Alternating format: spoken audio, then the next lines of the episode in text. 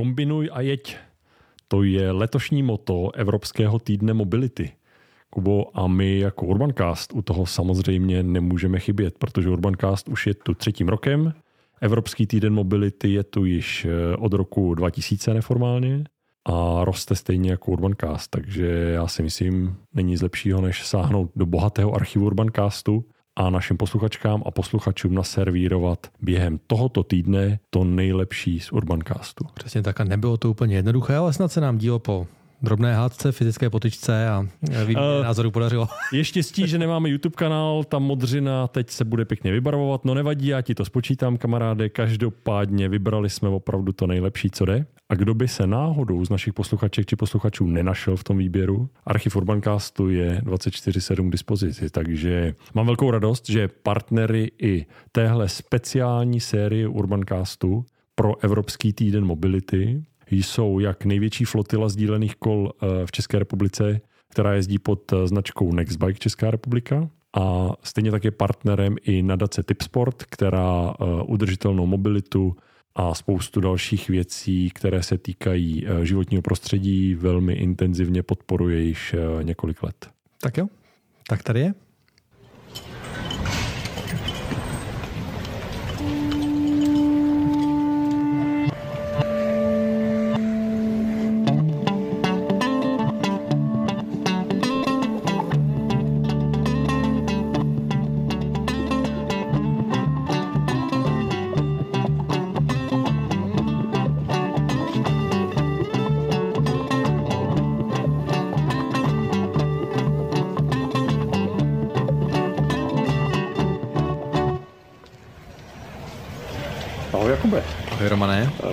I naše posluchačky a posluchače u další epizody Urbancastu, podcastu o moderní české eh, mobilitě a nejenom české. Půjdeme dneska na hodně těžké téma, ale než se do toho vrhneme, tak se sluší poděkovat partnerovi dnešní epizody, kterým je flotila sdílených kol Nextbike, se kterou můžete jezdit eh, nadále v 21 městech celé České republice. No a pokud ještě jejich aplikaci nemáte někde po ruce ve svém mobilním telefonu, to nejsnadnější, co můžete udělat, je zavítat do svého Store a aplikaci Nextbike na flotilu eh, sdílených kol si tam rychle stáhnout. Přesně tak, my jsme moc rádi, že ani po minulém dvouhodinovém grilování nás partner neopustil a nadále zůstává s námi. Ano, výborná připomínka. Ti z vás, kdo nás eh, třeba dneska posloucháte poprvé, anebo máte dluh, tím zdravím Lubu eh, v poslouchání, tak můžete v archivu Urbancastu, který je bohatý, najít mimo jiné i tu epizodu, kterou Kuba zmiňuje, a to byl rozhovor se zakladateli Nextbikeu v České republice, Tomášem a Lukášem. A myslím, že takový rozhovor, už jsme jich tady pár v Urban Urbancastu měli a myslím, že takový rozhovor tady ještě nebyl a myslím, že takový rozhovor ani Tomáš, ani Lukáš ještě nedávali. Tak já díl určitě doporučuji, protože by se mohlo zdát, že bude jenom bike sharingu, ale těch témat je tam mnohem víc a některá z nich naprosto nečekaná. Spousta zábavy, spousta vtipu, takže určitě doporučuji poslechu. No a doporučujeme to samozřejmě všem starostkám a starostům, ať už u sebe Next Bike mají, anebo o bike sharingu uvažují, tak rozhodně pokud eh, doposlouchají tu zmiňovanou epizodu Urbancastu až do konce, tak myslím, že nemůžou udělat nic jiného, než si říct přesně tohle chci pro svoje lidi, pro svoje voliče a voličky i ve svém městě. Držíme palce, ať těch prozíravých starostek a starostů v České republice pořád přibývá. Navíc kde jinde eh, vyrábí kola přímo zakladatelé firmy a občas i sami montují stojany vlastnoručně. Jsou to skutečně srdcaři. Mohu potvrdit, eh, minulý týden jsem s Tomášem eh, si kvůli něčemu úplně jinému telefonoval a říkal mi, teď nemůžu, jedu na Kladno, jdeme montovat stojany, takže to není jenom um, situace z grunderského nějakého období, kdy Nextbike rozjížděli je to stav i dneska. Zkrátka tahle firma stojí na tom, že když je potřeba, tak tahají všichni a je to jedna z věcí, kterou myslím oceňují i uživatelé, že když se něco děje, tak eh, Nextbike umí docela rychle reagovat. No nic, to byl díl číslo 17, teď jsme u dílu číslo 18 eh, s nutým dílem 19. díl a když takhle jedeme dlouhou cestu, tak je potřeba někde taky zastavit, někde zaparkovat. A právě parkování to bude téma dnešního 19. dílu. O, pardon, 18. dílu. I když... Jak se to vezme? A jenom pro, možná jenom pro pobavení, pro posluchače historka zatáčení, toto je ve skutečnosti náš 19. pokus, protože díl číslo 18 natáčíme po druhé. Takže... My jsme si zastavili, i s tím, i s tím nahráváním jsme si zastavili. Přesně tak. tak jo, tak pojďme na to parkování. No, no parkování neboli skladování. Skladování aut eh, dominantně, protože ať eh, se nám to líbí nebo nelíbí, tak eh, nic jiného se většinou ve městech neskladuje. Vlaky stojí na nádraží, vagóny taky a, rozhodně jejich čas používání je mnohem vyšší a intenzita používání vyšší než je u aut. Statistika, kterou ne všichni mají rádi, ale je na místě si ji říct hned na začátku. 23,5 hodiny v průměru auto stojí, 30 minut nás někam přepravuje. To je jedna smutná statistika, která také mimo jiné vypovídá o tom, že největší realitní eh, impérium na světě je vlastně parkovací impérium. A potom je takový eh, velmi oblíbený výrok, eh, který se líbí mně a to je, že parkování je vlastně jenom doprava, která čeká na to, než se rozjede. Co z toho všechno vyplývá? Tak to už si dovedeme představit konec konců, když se rozhledneme. A zajímavý je, že jak doprava, která je v pohybu, budí velké emoce, tak doprava, která je v klidu, budí možná ještě větší emoce. A já si tady dovolím hned úvodu odcitovat našeho oblíbeného architekta pana Bednára. Ano, Petr Bednár, 2019, článek na Respektu a doporučujeme si ho v archivu najít. Kuba tam má velmi pěknou pasáž na rozjezd. Kritika parkování je po urážce matky, obličeje nebo náboženství jedním z nejvážnějších prořešků současné civilizace. Tak doufám, že neodcházíte, nepřepínáte, eh, protože my se tomu parkování dneska chceme trošku pověnovat i s vámi, našimi věrnými posluchačkami a posluchači. Je to téma, které neodbitně patří k dopravě, eh, ať se nám to líbí nebo nelíbí. A je to taky do značné míry téma, které hodně určí ráz budoucí vůbec mobility ve městech. Protože když to zkrátíme, a tím bychom skočili a prozradili rovnou pointu, ale aspoň nenaznačíme. Kdybychom všechna parkovací místa, která dnes máme někde po světě, nebo když zůstaneme v České republice, v českých městech, proměnili místo skladování aut na plochy, kde bychom postupně ubytovali lidi, tak uh, máme vyřešenou bytovou krizi asi tak na tři století dopředu. Uh, na jedno auto připadá v České republice něco mezi čtyřmi a pěti parkovacími místy a další neustále přibývají. Mimo jiné kvůli zastaralým normám, o čem se za chviličku také budeme bavit. No jsme na tom jenom o fous lépe než v Americe, tam těch parkovacích míst na jedno auto v tuhle chvíli je nějakých 8 a to plítvání prostorem je dlouhodobě neudržitelné. A to tady říkáme s plným vědomím, svědomím, ať se vám to líbí nebo nelíbí, ať z toho bude eh, negativní emoce nebo ne. Možná si spíš dneska vysvětlíme, proč tomu věříme, že to tak dlouhodobě už není udržitelné a kam všechny ty peníze, peníze mizí. No a já bych možná začal nějakými tvrdými čísly z takového průměrného českého města. Máme tady třeba město, přímo město automobilů a ti z vás, kdo nás poslouchají a zároveň odebírají náš eh, newsletter o moderní městské mobilitě, nazvaný Kolem na kole, tak vědí, že v posledním vydání bylo velké téma mého kolegy Honzi Boškovce, kterého tímto zdravím. Parkování aut, analýza z města aut se ten příspěvek jmenuje. Ta čísla jsou eh, naprosto jednoznačná. Teď přemýšlím, které, které zrovna Kubo vytáhl jako první, ale když si vezmu jenom počet bytů 17 tisíc, počet bytů s autem 15 tisíc, jenom 8% auto nemá a parkovací místa celkem nějakých 20 tisíc, 20,5 tisíce, takže vychází v průměru počet parkovacích míst na byt s autem tady v městě automobilů 1,29. A když Honza se do téhle té analýzy pouštěl, tak spouštěcím momentem pro něj bylo to, že neustále, ať už v místním měsíčníku anebo v záznamech ze zastupitelstva slyšel následující. Všichni diskutující říkají zhruba toto. V Boleslavi je to hrozné s parkováním. Musíme stavit parkovací domy. Můj pocit spíš byl, že problém vzniká někde jinde. Že parkovacích míst je v Boleslavi dostatek, problém je, že jsou zadarmo nebo skoro zadarmo. To nezní možná na první dobrou jako něco logického, ale realita je přesně, přesně taková. No. Konec konců už ta první čísla, jenom zopakuji, Mladé Boleslavy už dnes 1,29 parkovacích míst na byt s autem. Tak ale to se jenom o bytech? Ano, domy záměrně necháváme stranou, protože v drtivé většině z nich patří garáž a navíc ještě parkovací stání před garáží. Kdybychom je započítali, ten počet eh, parkovacích míst na byt by byl ještě příznivější. Jo. Samozřejmě můžeme si tady jako představit tu scénku, čím vším bývají garáže zaplněné a jak často taky neslouží ke skladování toho auta, ale tak to je asi jiný příběh a asi to není nic, co bychom tady chtěli omlouvat anebo nějak eh, brát v potaz, jakože hold to tak má být. No, při vší úctě nemá. Tak, tahle ta Honzová analýza eh, tímhle s tím elementárním propočtem začíná jenom a když ji protáhl dál, se z toho ukázalo jednoznačně následující, že v Mladé Boleslavi, kde se jenom loni dokončil velký parkovací dům pro nějakých 650 aut u nemocnice a kdykoliv jedu kolem něj, tak, je, tak svítí na displeji 420 a víc volných míst. Tak se tady v Mladé Boleslavi,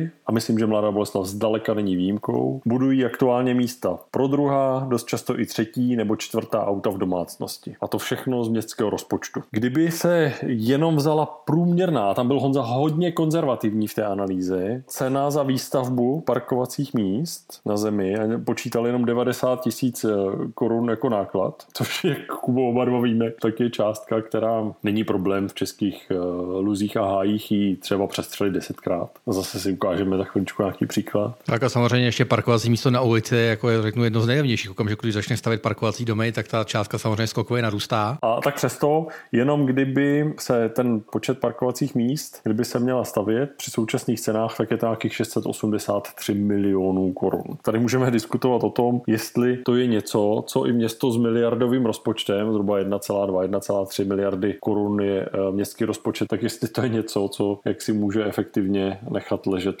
ladem, protože do dneška kdokoliv na osobu v Mladé Boleslavi ani ne na osobu, tak si může požádat o parkovací oprávnění a první je zdarma. Na první auto je zdarma, kdekoliv, do takzvané modré zóny. Takže jenom v náznacích, když si vezmeme, že třeba v roce 2018 městské parkovací domy Mladá Boleslav, což je městská společnost, 100% vlastně na městem, tak vydělali v roce 2018 pouhé 3 miliony korun a dovedeme si představit, kolik reálně má být výnos takové parkovací společnosti za využívání veřejného prostoru, který město má k dispozici. Tak kdyby chtělo třeba město stavět další parkovací dům u městské haly, což je jeden, jeden z dalších plánů, má stát asi 400 milionů korun, je tam naplánováno 900 parkovacích míst. Na tohle investici by si parkovací domy v tuhle chvíli vydělávaly 133 let. Já nevím, jestli to ještě pořád jako stíháte ta čísla a jestli propadáte buď eh, absolutně jako smíchu, nebo melancholii, nebo oscilujete něčím mezi tím a převádíte si to rychle na své město, ať už žijete v menším, středním nebo malém městě, ale to hlavní, co z toho vyplývá, je, že města neustále nechávají ztrácet peníze na ulici, doslova a do písmene. A, a záměrně volím to slovo, nechávají je ztrácet, nechávají tam ležet. Jsou to všechno skryté náklady. Zdánlivě to vypadá jako zdarma, ale není. Je to přesouvání dotací skrytých z jedné kapsy do druhé. A dovedete si, vy, kdo z vás měli někdy nějakou eh, kavárnu nebo restauraci a třeba zkoušeli, nebo ty konec konců, Kubo, na nějaký event. Ano, moje návštěvy na TSK už opravdu nechci někdy zažít znova, protože zařídit zábor je jedna z nejtěžších věcí, která v Praze tak, existuje. Tak, tak uh, dobře víte, jak za prvé jak drahé a jak uh, složité a nekomfortní to jednání vůbec o záboru veřejného prostoru je, ale v momentě, kdy tady jde o skladování soukromého majetku ve veřejném prostoru, tak vlastně se to děje úplně automaticky. Nejenom, že se to děje automaticky z nějaké tradice, ale neustále ta nemoudrá města zamrzlá někde logikou v minulém století, tak uh, neustále další parkovací místa zdarma přidávají. No, musím říct, že je to jako zajímavá podnikatelská strategie. Jo. Představte si, že máte firmu, která má k dispozici nějaký majetek. Ten majetek zadarmo nebo velmi levně poskytuje potenciálním a reálným zákazníkům. Máte toho víc, než toho ve skutečnosti potřebujete a ještě investujete peníze do dalšího rozšíření, které vlastně nikdo nepotřebuje, nikdo ho nevyužijete a palí na tom stovky milionů korun. No, tak jenom pro představu, ten parkovací dům u nemocnice v Mladé Boleslavi stál, pokud mě paměť neklame, nějakých eh, necelých 200 milionů korun při 650 parkovacích míst. Bylo to ta částka, pamatuju si to obráceně, že jsem to jednou propočítával, je to 300 tisíc korun vycházelo jedno parkovací stání v tomhle parkovacím domě. Konec konců ti, co jenom trochu sledují, co roste za obludy na Černém mostě na kraji Prahy, tak tam pražský magistrát eh, investuje částku, pokud se nepletu, někde na úrovni 600, 600 eh, milionů. Myslím, že to bylo dokonce, že to bylo dokonce 750 tisíc korun za jedno parkovací místo, to znamená Mladé Boleslavy ty parkovací místa stavíte ještě poměrně levně. Strašně levně. Já myslím, že pokud nás poslouchá někdo, kdo v tom, kdo v tom frčí, tak eh, možná se polepší příště. No. To samozřejmě měla být ironie, smutná ironie. A proč se to všechno tohle to děje? Ono se to děje mimo jiné proto, že se nám jaksi přihodilo jako společnosti, že parkování auta nebo skladování auta ve veřejném prostoru je téměř vnímáno nejenom jako ta velká urážka, jak si Kubo zmiňoval na začátku, ale téměř jako lidské právo. Základní lidské právo, ano. Základní, základní, ano, ústava a nevím co všecko. Ono to zkrátka je možné jenom ve chvíli, kdy, eh, já nevím, jestli to, jestli to je víc eh, parkovací socialismus, anebo nebo obrácený extrém. No. Urvat to jako místo, který chceš, tak je jako tvrdý kapitalistický boj, že tam prostě opravdu musíš jako zabojovat, být tam rychle, eh, rychle využít jako potenciál a prostě to jako tím autem vyždímat, ale to, že je to vlastně všechno zdarma na úrku ostatních, tak je takový trošku jako socialismus. Byť si myslím, že tohleto téma teda rozmíchává diskuze zejména jako na pravo od středu politické politického spektra, takže Bůh ví, co to vlastně je. Je to absurdní, že? Je to absurdní, no. Tak mimo jiné v té již zmiňované analýze, kterou všichni si můžete snadno dočíst komplexně v posledním vydání newsletteru o moderní městské mobilitě, tak já tady ještě s dovolením odcituju několik Honzových pasáží. On sám sebe se ptá, co s tím mimo jiné má město udělat. A to je jedno, jestli to je teď město Mladá Boleslav, anebo každé jiné moudré město, kde mimo jiné příští rok na podzim budou komunální volby a éra plítvání by se minimálně v některých mohla třeba chtít otočit do něčeho trochu jiného. No, tak ten základ je začít vyvracet zažité stereotypy. Já nevím, jestli ty máš Kubo nějaký oblíbený, ten můj je hned, hned ten první. Na auto musím vidět z okna, takže auto musí stát maximálně 50 metrů od vchodu. Potom parkovací místo je moje právo, ano, to si už zmiňoval. Já mám nás stačí postavit víc silnic a parkování, protože to vyřeší vždycky všechno. Víc silnic a víc parkování vyřeší jak dopravu, tak parkování. Ano, parkovací problémy se dají vyřešit stavbou stavbou parkovacích míst. Ano, tady někdo neslyšel elementární výrok Einsteina, který říkal, nikdy z problému se nedostanete tím, že budete pokračovat v tom způsobu práce, kterým jste se do toho problému dostali. No. Stejně jako dopravní indukce funguje i parkovací indukce. Čím víc ne pruhů, tím víc Adidas, ale čím víc parkovacího místa, tak v tu chvíli uh, zkrátka nastává dopravní indukce a parkovací indukce a opět to přitahuje další a další auta, takže vlastně řešení je nulové. Jenom se teda v mezičase vypla- vypaří zase z investiční investičního rozpočtu města, kraje, potažmo státu. Kdyby to investoval, tak se zase vypaří další peníze, které budou chybět, chybět někde jinde. No. Ta, ta cesta je absurdní. Jedno z těch řešení je to, které tady konec konců v Urbancastu eh, opakujeme vytrvale. A to je pracovat na tom, aby pokud jsem ve městě, tak abych auto vůbec nepotřeboval používat. Zbavovat se té závislosti, protože největší trouble je ve chvíli, kdy jsem jako město špatně dlouhodobě řízený a budovaný a bydlím na jednom konci města, na druhém konci města mám školu, na třetím konci města mám eh, práci a na čtvrté eh, místo ještě převážím polovinu eh, juniorského osazenstva rodiny a ten zbytek si musí ještě solo dojet po vlastní ose někam na úplně jiné místo. Takhle vypadají přesně špatně řízená, špatně budovaná města. Bohužel těch příkladů kolem sebe máme spousty. A to mimo jiné vede k tomu, že vlastně se buduje neustále závislost lidí na používání auta. No a mimochodem to trošku jako potvrzuje takový ten zažitý stereotyp, že pouze zlí radní můžou za to, že se tu špatně parkuje, akorát v trošku jiném významu. Zlý radní, který špatně naplánoval celé město, prostě může za špatné parkování. Ano, protože vlastně tady si musíme říct, tady se stalo plánování, získalo to hrozně pejorativní nádech, sociální inženýrství a podobně, jako bychom tady... Přesně, všichni jsou komunisti, kdo si dovolí namalovat něco jiného, než je přesně zažitý. Ano, ano, přesně tak. Takže eh, to, že to všechny v konečném důsledku, tenhle způsob divokého, to, to se dá říct ani divoký západ, ani divoký východ, prostě totální chaos, takhle špatně vedená a budovaná města, tak jsou bohužel drahá v konečném důsledku pro všechny. Ta cesta do budoucna absolutně neudržitelná. Jo, a nemusíme si tady rovnou eh, jako snít jenom o konceptu 15-minutového města, které Paříž už jednu dekádu pod vedením Anne Hidalgo a profesora Carlose Morena z, z pařížské Sorbony, tak vlastně na něm jako na konstruktu celém, tak na něm pracuje, jezdí s ním na tury eh, do světa a ze světa se jezdí eh, studovat na Sorbonu za Morenem na jeho přednášky, aby to dokázali v nějaké podobě převést do života i u sebe. Tak až k takovému ideálu třeba směřovat nemusíme. V Česku oblíbený pojem město krátkých vzdáleností, ale nevím jak ty, já vůbec nerozumím, proč je to téma k diskuzi, když každé střední město a menší České republice je už dneska z podstaty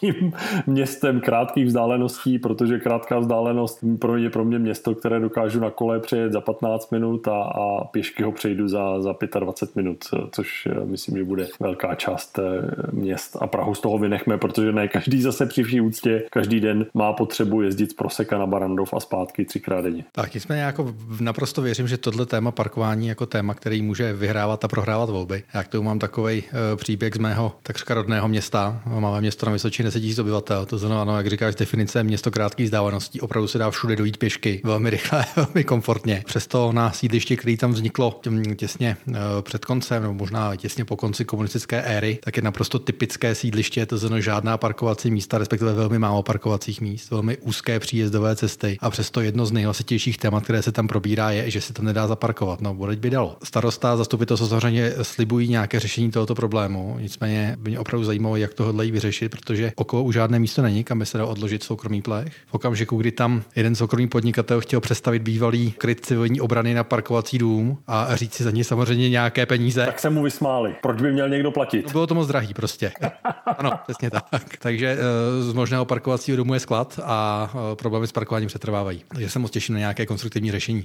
Já nevím, jak to čteš ty, já v tom vidím, jako kromě nevzdělanosti, populismu, tak v tom vidím i teda jako absolutní zbabilost politiků i na lokální úrovni vlastně to téma dlouhodobě otevírat. Že zkrátka to není, není řešení neustále jako přistavovat parkovací plochy, ať už do výšky nebo do země, jenom pro představu jedno parkovací místo pod zemí, půl milionu základní částka, bez žádný problém. Konec konců všichni, kdo se pohybují v, v oblasti eh, bytového developmentu, kde eh, mimo jiné platí zastaralé zase, kde platí koeficienty, které propočítávají a určují arbitrárně od stolu počet parkovacích eh, stání na buď danou jednotku, na velikost bytové plochy, nebo třeba i na nebytový prostor, ať už je to kavárna nebo třeba fotbalový stadion, tak tyhle tabulky někdy ze 70. let loňského století tak určují, kolik mimo jiné investor musí postavit parkovacích eh, stání, třeba kdyby stavěl. Kdybychom my dva spolu stavěli nějaký pěkný bytový dům, tak eh, dostaneme nadiktováno absolutně bez úvahy a bez vůbec toho, že bychom třeba měli zájem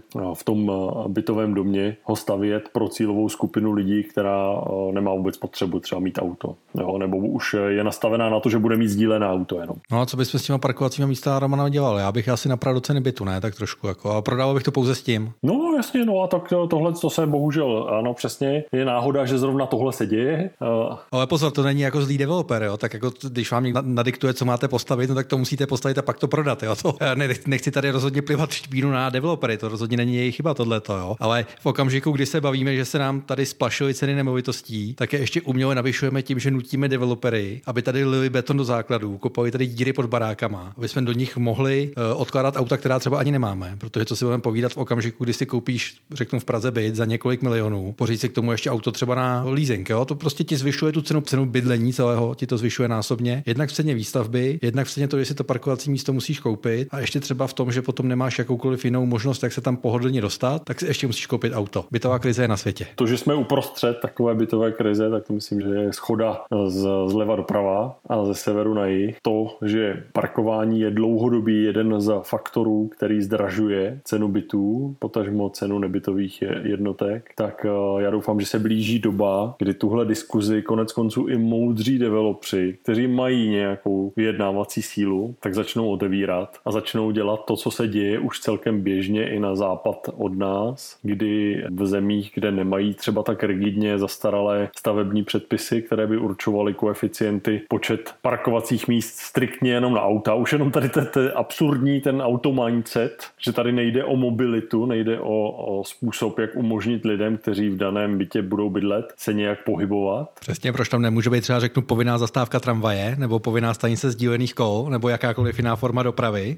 Je to úplně absurdní, ale přesto v České republice se nesebrala žádná síla, která by byla ochotná tohle téma vysvětlovat, eh, argumentovat a dlouhodobě za ním stát a zmodernizovat vlastně tuhle část eh, vůbec eh, výstavby. No tak kromě toho, že na západě mají už v tomhle tom flexibilnější předpisy, tak mají taky investory, třeba na úrovni developerů, kteří už dnes vlastně stavějí bytové komplexy, kde rovnou součástí nabídky toho bytu je, že například má máte členství v nějakém bike sharingu, případně car sharing máte k dispozici, třeba první rok zdarma, máte cargo bajky dokonce, to je, to je velký hit posledního roku a ti z vás, kdo poslouchají Urbancast pravidelně, tak vědí, že téma cargo bajků tady v Urbancastu zaznělo opakovaně. Třeba v Německu existuje startup Sigo, který vyloženě spolupracuje s developery bytových jednotek a přímo u jejich nové výstavby staví stanice pro parkování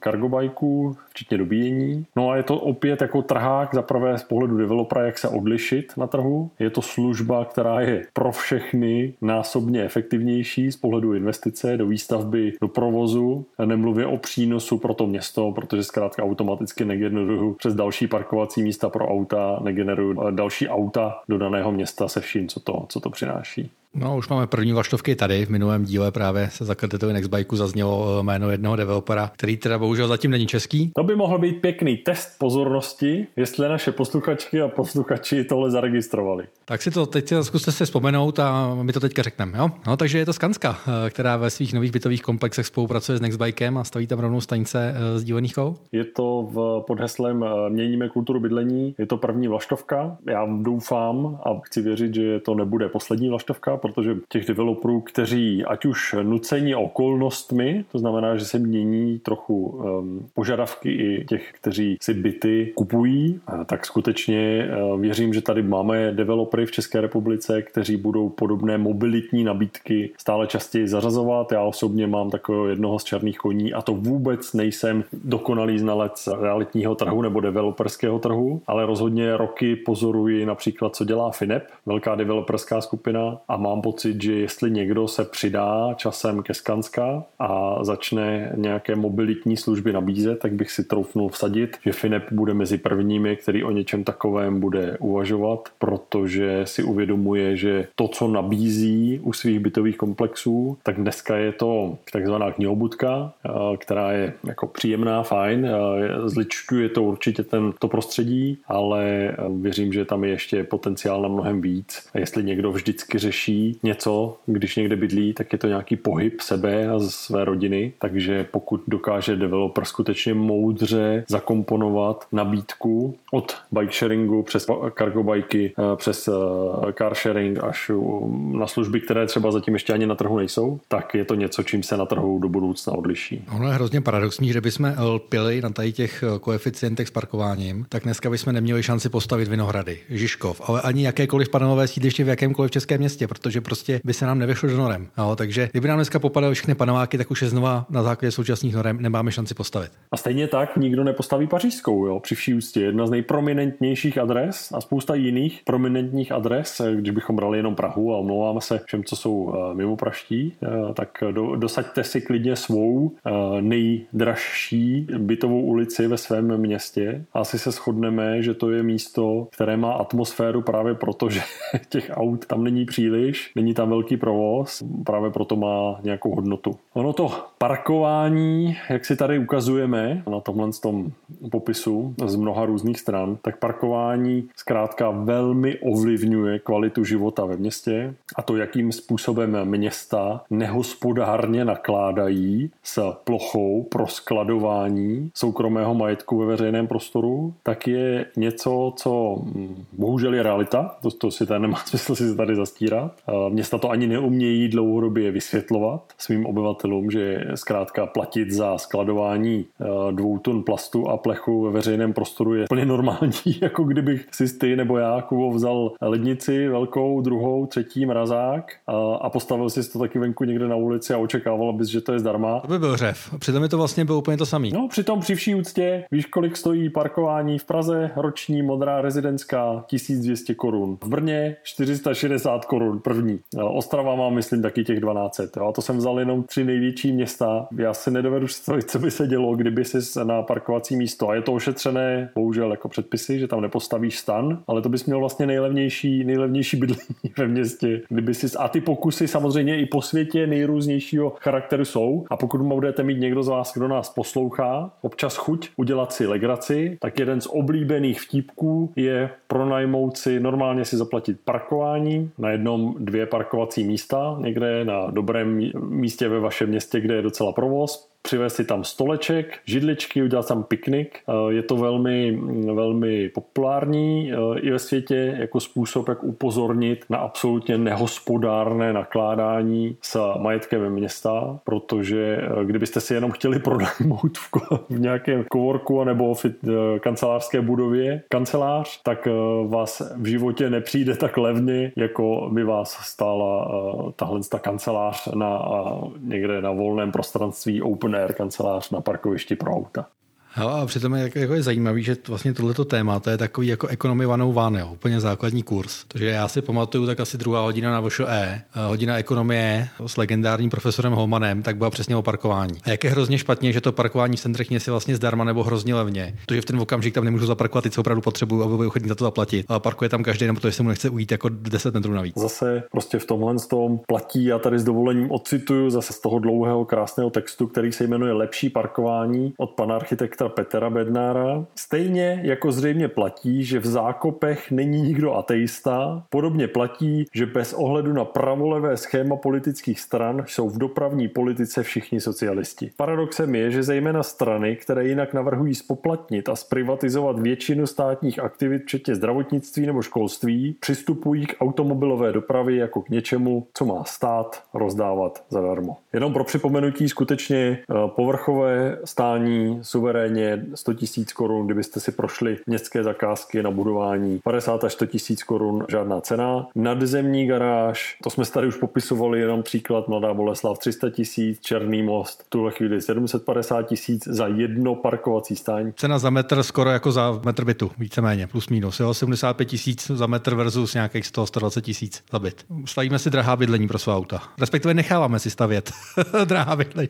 Ano, to je, to, je, to je přesně ono. Necháváme si stavět a vyžadujeme to. Máme velmi často jako eh, tendenci to vyžadovat jako něco naprosto automatického. Jenom pro připomenutí v Tokiu, a mám pocit, že to platí i v jiných japonských městech, ale eh, o Tokiu vím stoprocentně, nepřihlásíte zkrátka svoje auto, pokud zároveň nepředložíte smlouvu na parkovací stání svoje. A jenom vás, jestli to máte na svém pozemku, jestli jste tak bohatý, že máte zkrátka nemovitost, včetně parkovacího stání v Tokiu, nebo máte někde nájemní nájemní smlouvu, je to úplně jedno, ale je to elementární podmínka toho, než to dané auto vůbec můžete v Tokiu eh, postavit na značky. A město si tím mimo jiné chrání právě znova to, co má nejcennější, a to je veřejný prostor. Jedna z nejčastějších rychlonámitek, těch, kteří občas namítají rychleji, než přemýšlejí, tak bývá, ale to je konec. Takhle tímhle způsobem bychom přece ublížili řidičům, tak nejenom, že žádní řidiči neexistují, jsou to jenom lidé, kteří zrovna jedou autem, ale to hlavní je, kdo byl kdykoliv v Tokiu, tak rozhodně může potvrdit, tvrdit, že to není město, které by skomíralo, které by nepulzovalo, kde by se lidé měli problém dostat z bodu A do bodu B, nebo zboží z bodu A do bodu B. Jo, a přesto to funguje. Zároveň tam docela dost aut, co si tak matně vybavují. Jo, jo. Funguje to tam všechno v nějaké symbioze i s placeným parkováním. Možná se ještě vrátím tady do dílu, kdy jsme tady měli uh, Vojtu Benedikta, kde jsme na tohle téma parkování vlastně narazili. Epizoda číslo 10, ano. A v Praze už teď je parkovacích míst jako skutečně dost pro všechny auta. No, jediný problém těch parkovacích míst je opravdu nejsou 50 metrů od vašich dveří. No, takže i kdyby se teďka zarazila veškerá výstavba nových parkovacích míst, tak pravděpodobně ještě spoustu a tady bude pořád dost místa, jen nebudou před vašimi dveřmi. Je to tak, mohli bychom to asi mít zleva zprava. Zkrátka to řešení do budoucna není. Stejně jako není na kolony automobilové, tak nikdy nebylo, není a nebude řešením přidávání dalších pruhů. To je jenom řešení, pokud máte zrovna přebytečnou kapacitu stavební firmy, a teď lehce žertuji, ale ta podstata je stejná. Skutečně žádný další přidaný pruh nevyřešil nikdy žádný dopravní problém, protože funguje dopravní indukce. Tak stejně tak, jakékoliv další přistavěné místo na parkování podobě parkovacího domu, podzemní garáže nebo povrchového stání, tím, že zkrátka tam, kde měl být park, město vyfrkne dalších 10 eh, parkovacích míst pro auta, tak nevyřeší nikdy nic. Zkuste si to s chladnou hlavou podívat se ve své ulici, ve svém městě a věřím, že nám dáte za pravdu pokud samozřejmě z toho opadnou ty emoce. A teď si ještě třeba představ jako tu revoluční myšlenku, která by vyřešila to, že potřebuješ dojet ke svému domu, tam něco vyložit, aby se s tím netahal daleko. Představ si, tam vzniklo něco jako kiss and ride parkovací místo. Zastav tady na 10 minut, vynos si věci a odjet někam jinam. To by byla tady revoluce v parkování. No, vyžaduje to mimo jiné tak nějakou elementární vzájemnou slušnost a ohleduplnost, že? Respektování pravidel. Což ve Švejklandu. No, já se trošku bojím, že by tam stálo nějaké velké SUV, nějaké německé prémiové značky pravděpodobně a to furt. Jo, jo, jo. A to pořád, ano, přesně tak. No. Protože každý auto bohužel stojí uh, těch 23,5 hodiny v průměru, tak někde stojí. No. A přitom já si pamatuju jako z dávných dob, že takhle to fungovalo. Prostě dojelo se k domu, tam se vyložily věci a auto se jelo schovat do garáže, která byla klidně 300-400 metrů daleko. A platil jsi si svojí, že? Jako si... Co platil? Jako ty lidi si ji stavili? ano, ano, ano, ano, ano, ano. Ono, když by si eh, každý, kdo eh, třeba v Praze vezme jenom 1200 korun za rok na parkování v modré zóně, tak když si to rozpočítáš na den, 1200 365. Trošku levnější než lítačka. Podle mě za to nekoupíš dneska ani dva rohlíky, pokud nejdeš teda zrovna v letákové akci někde. Ta, ta cesta je samozřejmě, ta hlavní je Eh, stavět dobré město, budovat dlouhodobě dobré město, kde není eh, neustále ten uživatel a obyvatel města utvrzován v závislosti na autě. Drtivou většinu si dojít, dojet na kole, vyřídit městskou hromadnou dopravou, to, to je naprosto jako drtivý balík. Ono při vší úctě, ono to tak už dneska je, o to je vlastně ten parkovací socialismus jako absurdnější, protože jenom 39 jíst ze 100 děláme dneska v České republice autem. 39% a e, těch 61 městská hromadná doprava, pěšky a nebo na kole. Přesto prostě největší kulturní války tak e,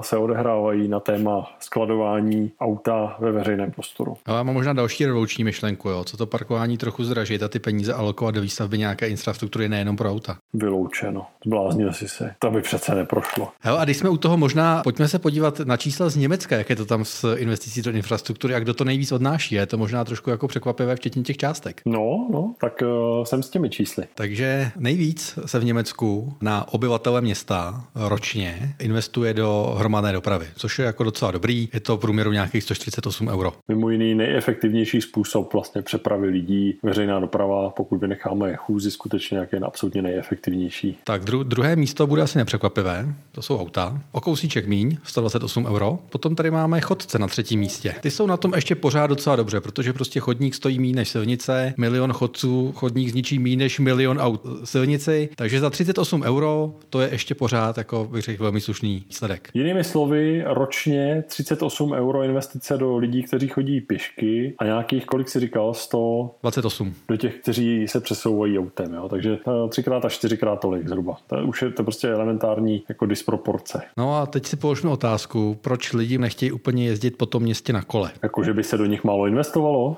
Uh, možná to bude tím, protože na jednoho člověka na kole připadá pouhých 6 euro. Takže 6 euro versus eh, top, eh, když nechám stranou veřejnou dopravu 148, tak 128 proti, co se neustále přesouvají autem a vedle toho jenom 6 euro pro ty, co, co dělají svoje cesty na kole. Ale já myslím, že by prostě cyklisti měli vyhlásit válku chodcům. No jistě. Ten poměr je horší než, chod, než chodci versus auta, jo.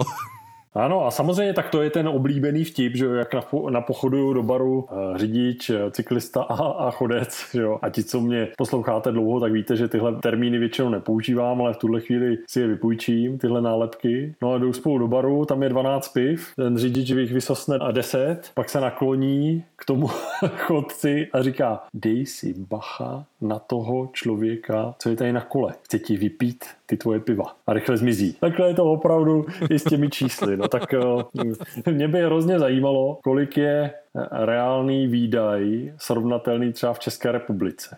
Jo, jestliže si tady, tady jsme si ukázali ty čísla z německých měst, já si troufnu říct, že eh, poměrově to bude stejné, ne horší a jenom jako pomocný orientační bod můžu nabídnout nedávný můj pokus eh, prosadit investice do eh, aktivní mobility, do Národního plánu obnovy, což je mimořádný balík peněz z Evropské unie na obnovu. Je to mimořádně těžký materiál na doručení do Evropské komise. No, tak šel tam opakovaně, myslím, že Teď tam sice jako formálně je, ale myslím, že další pokusy ještě doporučení z Bruselu, jak ho upravit, aby vůbec splnil základní zadání, tak ještě poputují. Ale to, co jsem chtěl říct, tak je, že když jsem připravoval podklady a argumentaci, tak šlo dohromady o necelých 8 miliard korun v příštích šesti letech investic z evropských fondů, z tohohle z toho evropského balíku. A drtivá většina do toho nejsmysluplnějšího, co pro aktivní mobilitu existuje, a to znamená bezpečná infrastruktura, žádná barva, k tomu se vrátíme za chvíli. Ale jenom co chci říct, tak eh, to vycházelo, že pokud by vláda nechala emoce stranou a přijala takovýhle návrh a zařadila to do eh, Národního plánu obnovy, tak to vycházelo v průměru půl eura na hlavu no, ročně půl eura. Tenhle ten, eh, kdyby se udělala tahle mimořádná investice. Takže vidíme, že ta čísla jsou, jsou naprosto jako tristní a zároveň víme, že pokud skutečně splnění klimatických cílů, pařížská dohoda, ať si každý jako probere ten úhel pohledu, nebo bohaté město, kde jsou lidé spíš zdraví než, eh, než nemocní. Ten úhel pohledu může být různý, tak eh, ta cesta nevede neustále jako přes přidávání dalších parkovacích míst pro auta a dalších pruhů a okruhů pro auta, vede pro nějaký mix té skutečné jako mobility a to se nehne zase při vší úctě dopředu, pokud do toho nezačnou proudit reálné investice. To můžou být deklarace, jaké chtějí a strategie strategii, jaké chtějí, je potřeba to vidět skutečně v, v investicích, v rozpočtech. To, tohle, když už jsme tady nakousli, tak samozřejmě oblíbené řešení barva řeší eh, zdánlivě všechno, namaluje se to. My jsme totiž zjistili, že tady eh, v České republice podle nás není žádná autolobby, ale je to naopak lobby prodejců bílé barvy, protože to, co se děje na českých silnicích. Možná by se to mohli jako považovat, tak tomu se pak také ještě dostaneme za nějaký pokus o to, jak snížit jako to teplotní nasávání toho černého asfaltu tím, že ho maximálně pomalujeme tou bílou barvou. To by možná mohl být nějaký takový jako úmysl. Tak v Holandsku mají red carpet, červený koberec, my máme uh, bílou čáru, potažmo bílé pruhy, vy tvůj, tvoje fotka teď z Hradce Králové, která teda... Přesně tak, tu jsme viděli oba a tam si myslím, že lidem jedoucím v autech tak jako způsobí nejden epileptický záchvat, protože to je něco naprosto šíleného. To opravdu jsou studovaní inženýři sinus, cosinus, deskriptiva. ano. Plus ultra. Naprostá šílenost, naprostá šílenost. Jo a přesto to jde, dostane to nějakou bumášku, eh, jak od eh, policie České republiky, tak to dostane bumášku od eh, místního odboru dopravy. Uvede se to jako v život. Mně se k tomu hrozně líbil ten titulek, který tuhle fotku uváděl. Bylo tam něco jako expertům tato křižovatka připadá složitá. ano, no bohužel, bohužel tady znova ti z vás, kdo nás poslouchají v Urbancastu dlouhodobě, tak vědí, že si stojíme jednoznačně za jednoduchým shrnutím barva není infrastruktura. Tam, kam nepošlete svoje dítě, osmileté nebo své 80-leté eh, rodiče, tak zkrátka to není infrastruktura. No a to přesně zase definuje tu závislost na autě, protože vozíme děti do školky autem, protože tam všichni vozí děti do školky autem. Tím pádem je to nebezpečný, protože tam jsou všude auta. Tohle to se barvou skutečně nevyřeší. I kdyby se tu ulici natřeli úplně celou. No, mimochodem, že bitka před školami, kromě příjezdu, tak o co bývá největší bitka před těmi, před těmi školami? No samozřejmě, že o parkovací místo. Jo? Já když jedu s dětma do školky na kole, na koloběžce, na saních, na čemkoliv podle ročního období, tak nejnebezpečnější místo, kolem kterého se pohybujeme, je základní škola. Ještě v tom okolí je to nejnebezpečnější místo, to parkoviště, protože tam je to skutečně jako boj o života nebo na život a na smrt. No, takže... no cesta z toho je kromě jiného, už jsme tady popisovali, multimodalita, skutečně podpora všech jiných druhů dopravy, ať už zboží, anebo, nebo lidí, zbavování se závislosti. No a na, na straně těch předpisů jeden z těch elementárních, a znovu i ten není dokonalý, ale elementární jako přesmyček. V, v hlavě musí nastat, že z parkovacích minim, které předepisují arbitrážně prostě, eh, kolik tam má být parkovacích míst pro auta, ne pro kola, ne pro elektrokola, ne pro uh, trojkolku a tak dále, ale jenom pro auta, tak se to um, proměňuje na takzvaná parkovací maxima. A řekne se natvrdo, že zkrátka na jeden bytový dům o tolika bytových jednotkách smí stát například maximálně tolik parkovacích míst. No, je to, zabraňuje to aspoň tomu excesu, že z logiky věci to číslo tlačí dolů. Má to samozřejmě tu nevýhodu, jak definovat přesně tohle číslo. Jo. To, je to pořád jako velký otazník, jak to číslo vlastně nadefinovat správně a ve chvíli, kdy člověk vychází z nějakého dominantního automobilového mindsetu, tak riziko, že to číslo se nasadí vlastně zbytečně nahoru, byť reálná potřeba by byla ještě nižší, tak tady je. Ale je to první krok k tomu, jak změnit ten zastaralý mindset. Znovu předpisy ze 70. let, koeficienty, k, tak jak to změnit aspoň ten guard opačně, že se postav udělá strop. Ono je totiž potřeba se podívat jako za roh, o kousíček dál, protože ono to lití betonu není jenom o penězích. On ten beton má totiž jako relativně zásadní dopady na emise. Myslíš, jako kdyby byl takový žebříček zemí, že by tam byl někde jako no, vysoko? Přesně, ano. Kdyby se beton zradikalizoval a založil si vlastní stát a byl by pouze jako veškerý beton tam, tenhle ten betonistán by byl na žebříčku eh, emitentů CO2 třetí největší největší znečišťovatel ovzduší. Po Americe, po Číně, před Indií, před Ruskem. Jinými slovy, cokoliv se rozhodneme doma, ve městě, na regionální, krajské úrovni nebo na, na státní úrovni stavět, investovat a dopravní infrastruktura je velký balík eh, investic a používat u toho vyšší než nezbytně nutné množství betonu, tak vlastně jenom dál zhoršujeme CO2 bilanci téhle země, potažmo celé planety. Jenom proto, že občas jako chybí ta ochota se zastavit a říct si, nemůžu daný problém vyřešit nějak jinak, nemůžu například lidem, kteří tady žijí, nabídnout nějaký jiný způsob přepravy, dopravy, ať už zboží, anebo uh, jejich vlastní, uh, než tím, že začnu stavět všechno zase 3,5 metru pruh uh, v jednom směru, svodidla a tak dále, tak dále, tak dále. Tonda Blaník, legendární lobista, tak ten říkal, kde teče beton, tam tečou prachy, takže možná často tu větu změní na to, kde teče beton, tam proudí COčko. No, je to konec konců zase jeden z aspektů, který zmiňuje Morten Kabel, bývalý starosta Kodaně, dlouholetý zastupitel v Kodani taky, to znamená člověk, který mimo jiné těm, kteří by chtěli namítat, ono to je těžké to ale prosadit v tom městě. Tak tohle je člověk, který tam seděl na té radnici eh, jako zastupitel i jako starosta následně a říká jednoznačně, když jsme řešili tehdy, vlastně město bylo téměř před krachem a řešili jsme, jak zajistit dál stejně lidem mobilitu ve městě, no tak jsme zvolili to nejlevnější, nejdostupnější a zpětně si uvědomuju i to nejekologičtější řešení. To je, že jsme zkrátka udělali co nejlepší podmínky pro to, aby se po městě lidé mohli pohybovat na kole. Když udělám podmínky dobré pro pohyb lidí na kole, tak je automaticky vytvářím i pro pohyb lidí pěšky, protože zkrátka tyhle dva módy spolu, spolu dokáží velmi dobře fungovat. A mimo jiné to investičně všechno vychází řádově levněji. No, takže pokud není prioritou zrovna urvat co největší obrat, aby, jak říkáš, eh, citovaný Tonda Blaník, aby to tam teklo, ten způsob, jak do budoucna zajišťovat mobilitu ve městech, je zkrátka úplně jiný. A stojí za, za to připomenout, že to není vůbec nic proti autům. Oba dva je máme, oba dva je používáme, ale znovu to, co tady v Urbancastu opakujeme, má smysl je používat tam, kde to smysl dává a města rozhodně tím hlavním místem, kde používat auto, tam už to zkrátka smysl nemá. No by možná někdo řekl, že v okamžiku, kdy začne politik prosazovat jiné druhy dopravy než právě ta auta, takže páchá určitou formu politické sebevraždy. A přitom na světě vidíme,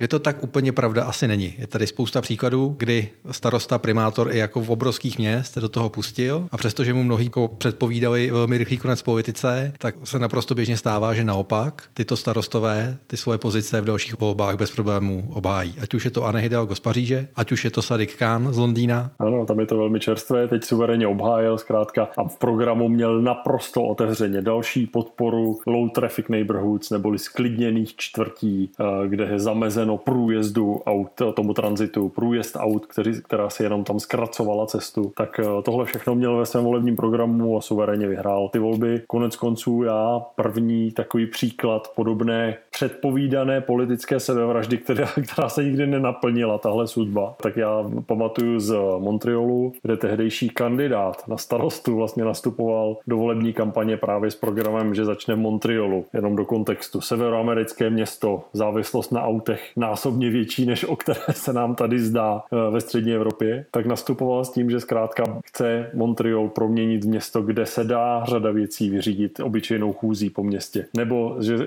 zkrátka hodlá budovat cyklostezky, aby si lidé mohli vyřídit spoustu věcí na kole. A všichni říkají, naprostá politická sebevražda. No aha, tenhle člověk byl zvolený třikrát po sobě, starosto Montrealu, jo, takže ono ne všechno, zkrátka, já bych to přirovnal možná taková lidová moudrost nebo selský rozum, často vzývaný, který říká, ale to je jasný, to, to kdyby to bylo prospěšné, tak to nemůže projít, tak ne, ne vždycky se to potkává s realitou, no, je potřeba vyrazit. Je hrozně zvláštní, že pokud se někoho zeptáš, jestli by chtěl, aby si jako jeho děti mohly bezpečně hrát na ulici, tak každý řekne, že jo. A pokud řekneš, že proto potřeba omezit provoz, tak každý řekne, že ne. Ten rozpor jako já prostě dlouhodobě nějak jako nechápu. E, navíc pořád budeme narážet na to, že, jak říkáme opakovaně, město je geometrie, město je nějaký daný prostor, musíme se do něj nějakým způsobem vejít. Typicky vezmu zase Prahu, město, který já mám zafixovaný, že má zhruba 1,2 milionu obyvatel. Už dávno ne, že? Sčítání má skoro 1,4. A když se udělá analýza podle telefonních čísel, zjistíme, že tady trvalo bydlí přes milion a půl lidí a další desítky, možná jako stovky tisíc lidí sem každý den přijíždí. No já mám pocit, že to číslo je někde 300 až 400 tisíc je ten každodenní pohyb, jo. Takže jsme skoro na dvou milionech lidí denně ve městě a máme dvě možnosti. Buď to najít nějaký způsob dopravy, který prostě nezabírá tolik místa, protože to jedno auto, ještě kdyby aspoň ty lidi je třeba čtyři, jo, ale prostě máme tady dopravní prostředek, který zabírá 10-12 metrů čtvereční, abych odvezl jednoho člověka. My se sem prostě jako jednu dobu už nevejdem. A máme dvě možnosti. Buď to tu Prahu natáhneme od Kolína po Plzeň a pak si tady můžeme jezdit autama, ale z jednoho konce na druhý pojedeme jako 6 hodin.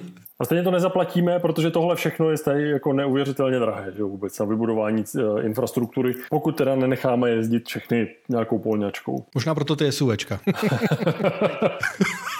Byť spousta SUVček má jako reálný problém s spodní cestou. tak, tak, to za prvé, protože v životě ani při testech na tu polňačku nevyjela. Teda většinou vyjedou speciálně nachystaný kousek, když se točí nějaká reklama. No. A ten kousek se pak už většinou dál do provozu nedostane. Není to tady nebude nebudeme si tady eh, dělat legraci z, z nešťastníků, kteří zkrátka jenom jako plují na vlně popularity, ale zrovna téma SUV věřím, že vyřeší eh, elektroautomobilita jako taková, protože zkrátka fyziku nepřepereš a čím vyšší auto, tím vyšší větší odpor vzduchu a tím víc baterií sebou musíš vozit, tím větší váhu a tím větší zase baterie, aby si vůbec někam dojel. Hlavně mě se u těch SUVček jako hrozně líbí, jak se to začalo kupovat, že je z toho líp vidět, na si to koupili všichni a z těch aut zase nevidíš nic, protože jsou všichni stejně vysoko. Takže já myslím, že další populární značka bude Ferrari a Lamborghini, protože budeš koukat pod těma SUVčkama. Já doufám, že, že mezi tím třeba i část lidí jako přestoupí na jiný způsob. Už dnes jenom pro připomenutí, sedm lidí z deseti v České republice žije ve městě. A na co tlačit? Za rok a čtvrt jsou volby komunální, tak na co tlačit v tom městě, pokud skutečně chceme mít to prostředí kolem sebe ve městech na trochu jiné kvalitě, než je ta stávající, tak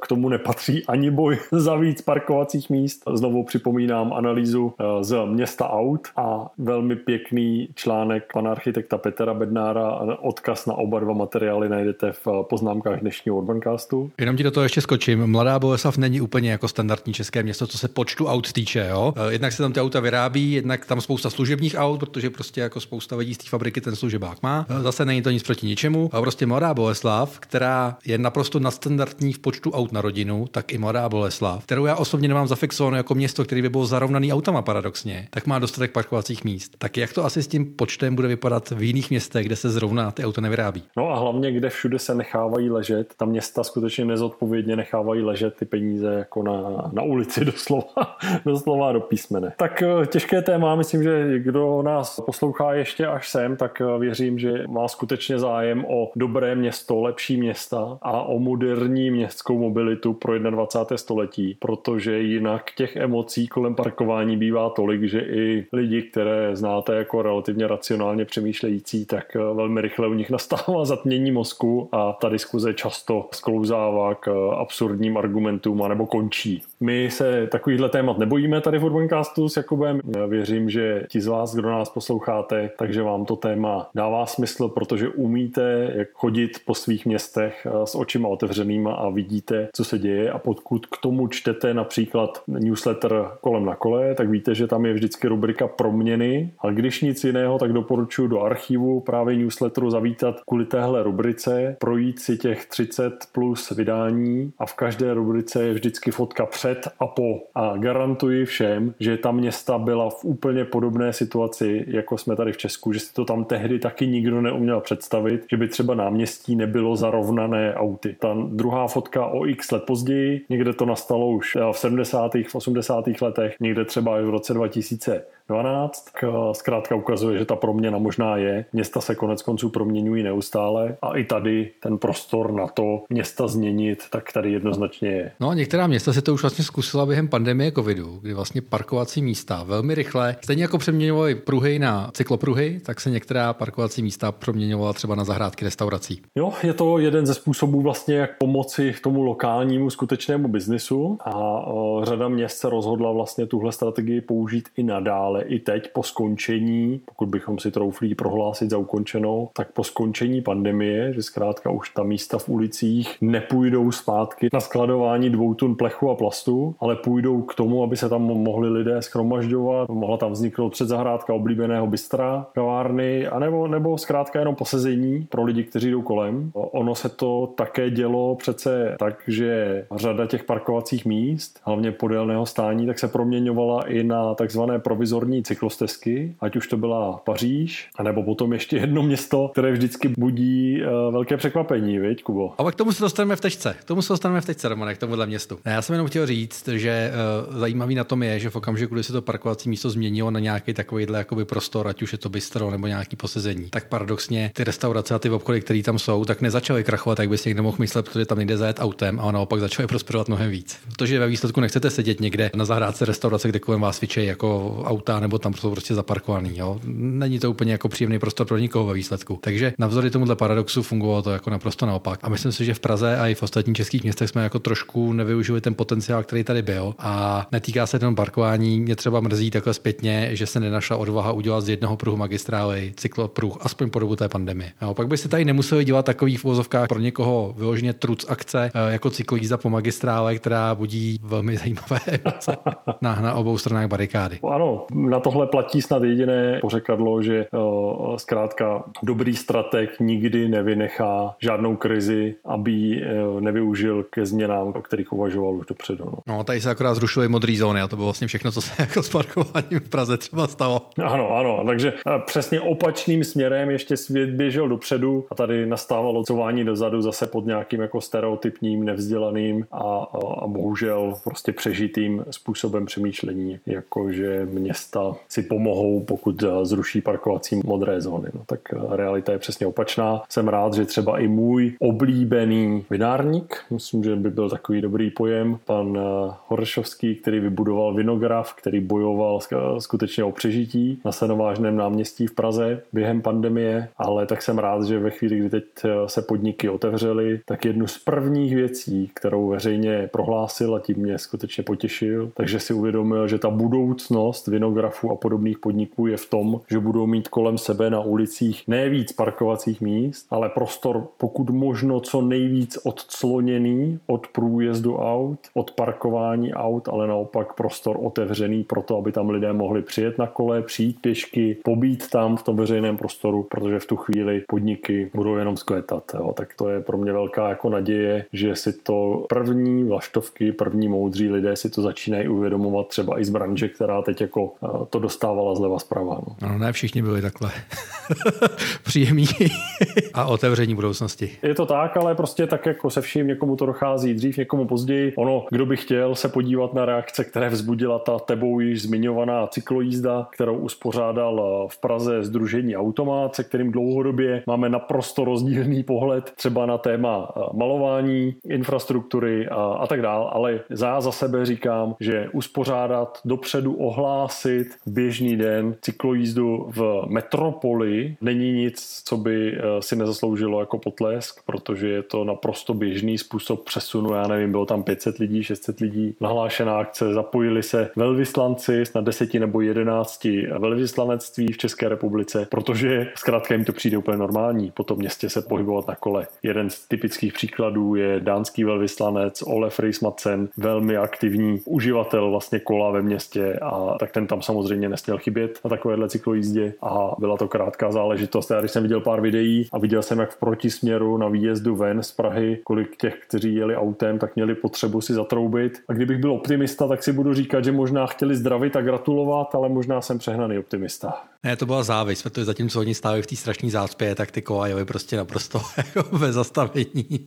Jo, mimo jiné v tu chvíli tam bylo tak eh, zhruba, řekněme, konzervativně, tam bylo pětkrát víc lidí na tom stejném prostoru. Eh, a to říkám konzervativně, pravděpodobně ještě víc, ale, ale přece byly to nějaké odstupy, takže něco mezi pětkrát až sedmkrát víc lidí tam bylo na kolech, než ti, kteří tam postávali v těch, těch autech. Pro mě to byla ukázka toho, kolik ještě eh, vzdělání, kolik bourání předsudků máme před sebou, než zkrátka něco takového bude, bude úplně běžné a bude to naopak vlastně vítaný způsob. Čím víc lidí se bude po městě pohybovat po svých nebo na kole, tak tím víc prostoru v tom daném městě může zůstat pro ty, kteří se v danou chvíli chtějí nebo potřebují pohybovat autem. Tak jednoduché to je. Jo. Přesně. Já bych si, eh, Romane, přál jako jednu věc. Jo. Byť se snažíme samozřejmě tvořit urbankát naprosto nadčasově, aby byl i za pět let eh, relevantní, tak já doufám, že bude jako nerelevantní mnohem dřív. Jo, tohle téma, tak to se přimlouvám taky, no, aby tohle bylo vyřešeno mnohem dřív. No. Rádi, rádi zmizíme v propaldišti dějin. A myslím, že těch témat, témat aktivní mobility bude spousta, ale téma, proč je dobré, aby ve městech vznikalo co nejvíc prostoru pro lidi, kteří jdou pěšky nebo jedou na kole, tak aby tohle téma vůbec nebylo k diskuzi, tak to s tebou se naprosto souhlasím. To bych si přál velmi. Protože nejhorší, co se nám všem může stát, aby i za deset let byl náš nutí první, třetí, pátý díl stále dostatečně aktuální. No nic, parkování a doprava je určitě těžké téma. Určitě jsme dneska nevyčerpali kompletně, takže vám ještě do popisku zase přidáme spoustu jako zajímavého čtení, takže určitě popisek nepřeskakujte. Jdeme na ty tečky. Já mám možná úplně první, která ještě s parkováním souvisí. Jo. A to je, víš, za kolik vydražili teď v Hongkongu? Eh, pravděpodobně nejdražší parkovací místo na světě. Co si tak matně vybavuju, abych tady toto koupil panamák možná dva, možná i víc. 1,3 milionu dolarů. A ty reakce, které já jsem na to zaregistroval, tak mě zase pobavily, protože většinou to byly reakce, jak se úplně zbláznili, jak kdo si co jako navymýšlel za extra k tomu parkování, jestli tam má to na zemi jako tu plochu vyloženou zlatem. Ta realita je mnohem prozrajičtější. V Hongkongu si zkrátka dokáží vážit té plochy a toho, že to je na daném místě někde, že to je nějaká plocha naprosto prominentní a tam má taky prominentní cenovku. Tak jo, a moje tečka, tak bude ta, na kterou jsme narazili a to je to moje oblíbené město, protože v souvislosti s vytyčením pólů a následně e, středu Prahy jsem si dovolil utvítnout, že střed Prahy a česká politická reprezentace má mnoho společného, protože střed Prahy se nachází e, v ulici na Balkáně. jsem tím zmát zastupitele Prahy 3 Matěje Tady tam nejdřív dal nějakou urážku, pak zjistil, že tam žádná není. Nicméně tím Balkánem narážím na tyranu, která už v první vlně pandemie jako zareagovala naprosto nebalkánsky eh, na tu, takže já se omlouvám Balkánu, už si z něj nebudu nikdy dělat srandu a není to jediná balkánská země.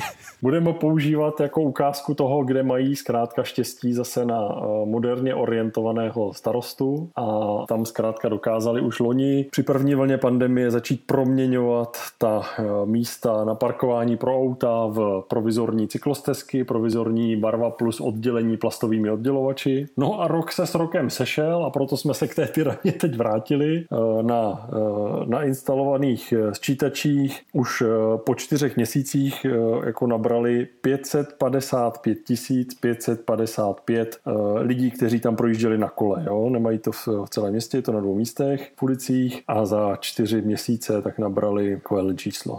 Zkrátka potvrzuje se, že kde začne město, v tomhle případě tažené starostou, vytvářet podmínky pro to, aby se lidé mohli pohybovat nějak jinak, tak to dělat začnou eh, s velkou radostí a nepotřebují k tomu eh, dál být přesvědčování. To je jeden Balkán. Já na tebe rovnou navážu, Kubo. Ono to souvisí taky s tím směrem, taky velmi často se ještě do dneška dokáže spousta lidí dívat na Rumunsko skrz prsty a s lehkým despektem, podobně jako na ten Balkán. No a heléme se starosta Bukurešti, právě před pár dny oznámil, že od teďka až do října zavádí ve městě eh, po schválení zastupitelstvem, které už proběhlo, takže to není zase, že jenom jsou akce, ale je to zkrátka záměr města, záměr radnice, tak bude každý víkend budou uzavřené eh, ulice města v Bukurešti, uzavřené ulice pro auta a naopak otevřené pro lidi. A je to jeden z eh, takových prvků taktického urbanismu, který je známý už několik dekád, mimo jiné někde od roku 2000 2010 ho používala Paříž, k tomu by postupně budovala návyk, aby dala lidem zjistit, jak moc je to příjemné, když se ta ulice sklidní, ať už tam jenom bydlíte, anebo dokonce jdete strávit nějaký čas s přáteli na ulicích, jdete se tam proběhnout, projet na kole, tak ha, Zatím jsem nezaregistroval nic takového odvážného od žádné české starostky nebo starosty, zatímco zase ten s despektem nahlížený Balkán a Rumunsko, tak v tomhle v moderní mobilitě peláší napřed. No to možná bude trošku tím, že starosta primátor Bukurešti je stejně jako primátor Bratislavy architekt, takže možná o toho trošku vidí. Možná je čas tady zkusit něco jiného než doktory medicíny na pražském magistrátu. A nejenom na pražském, že? Ono zkrátka pravděpodobně fotbalu, teď eh, koronaviru eh, a nevím, čemu ještě dalšímu tady rozumí každý, ale eh, doprava je tak komplexní téma, že má možná smysl se na dopravu a na veřejný prostor trochu spolíhat na lidi, kteří teda nežijí normami ze 60. let a tabulkami ze 70. let, ale dokáží vnímat hodnotu města a veřejného prostoru. Dojeli jsme Skoro do finiše, Kubo, dnešního Urbancastu. No, doslova jsme zaparkovali, ano, po druhé. Já mám úplně maličkou takovou radost, kterou tady zmíním. Ti z vás, kdo nás poslouchají, tak vědí, že jsme tu zmiňovali akci Lego, stavebnice Lego a hlasování o stavebnici Lego, která dosud ignorovala vůbec cyklostezky. No a v mezičase doběhlo to hlasování fanoušků z celého světa. Prvních 10 tisíc hlasů, těch, kteří podporovali návrh na takzvaných Lego Ideas, tak 10 eh, 000 hlasů se sešlo a ten návrh posuzuje interní tým v Legu a někdy na podzim budeme vědět, co se s tím návrhem bude dít dál a jestli skutečně třeba už na letošní Vánoce, kdyby pán mu dal, tak bude sada plnohodnotná s cyklostezkami a s moderním městem, které podporuje aktivní mobilitu. Takže zbývá jediná otázka, jak to zakomponovat do toho středověkého lega, který ještě máme doma. Vyměníš určitě koně a rytíře na koni za novodobího rytíře nebo rytířku na kole a když pán dá, tak nebude potřeba brnění. To je možná jako dobrá paralela, protože to brnění přesně dneska bys možná jako opravdu na tom kole potřeboval.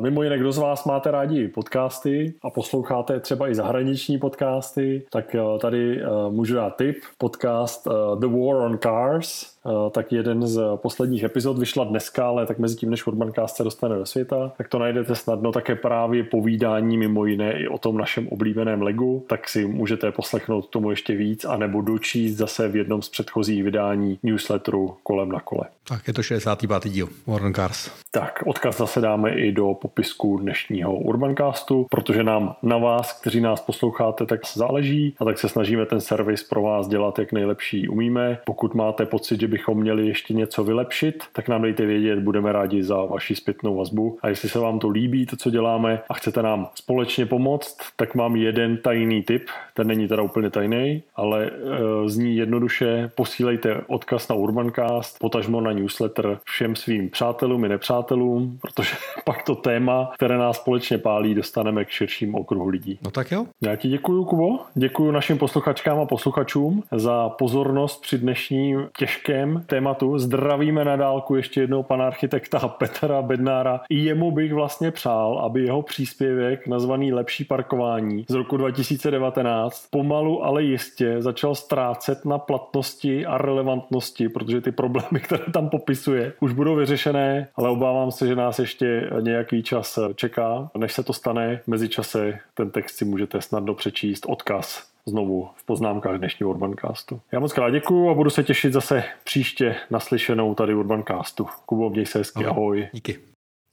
Tak to byl speciální díl k Evropskému týdnu mobility. Jsem rád, že i dnes byli partnery speciální epizody Urbancastu jak nadace Tipsport, tak i největší flotila sdílených kol v České republice, která jezdí pod značkou Nextbike.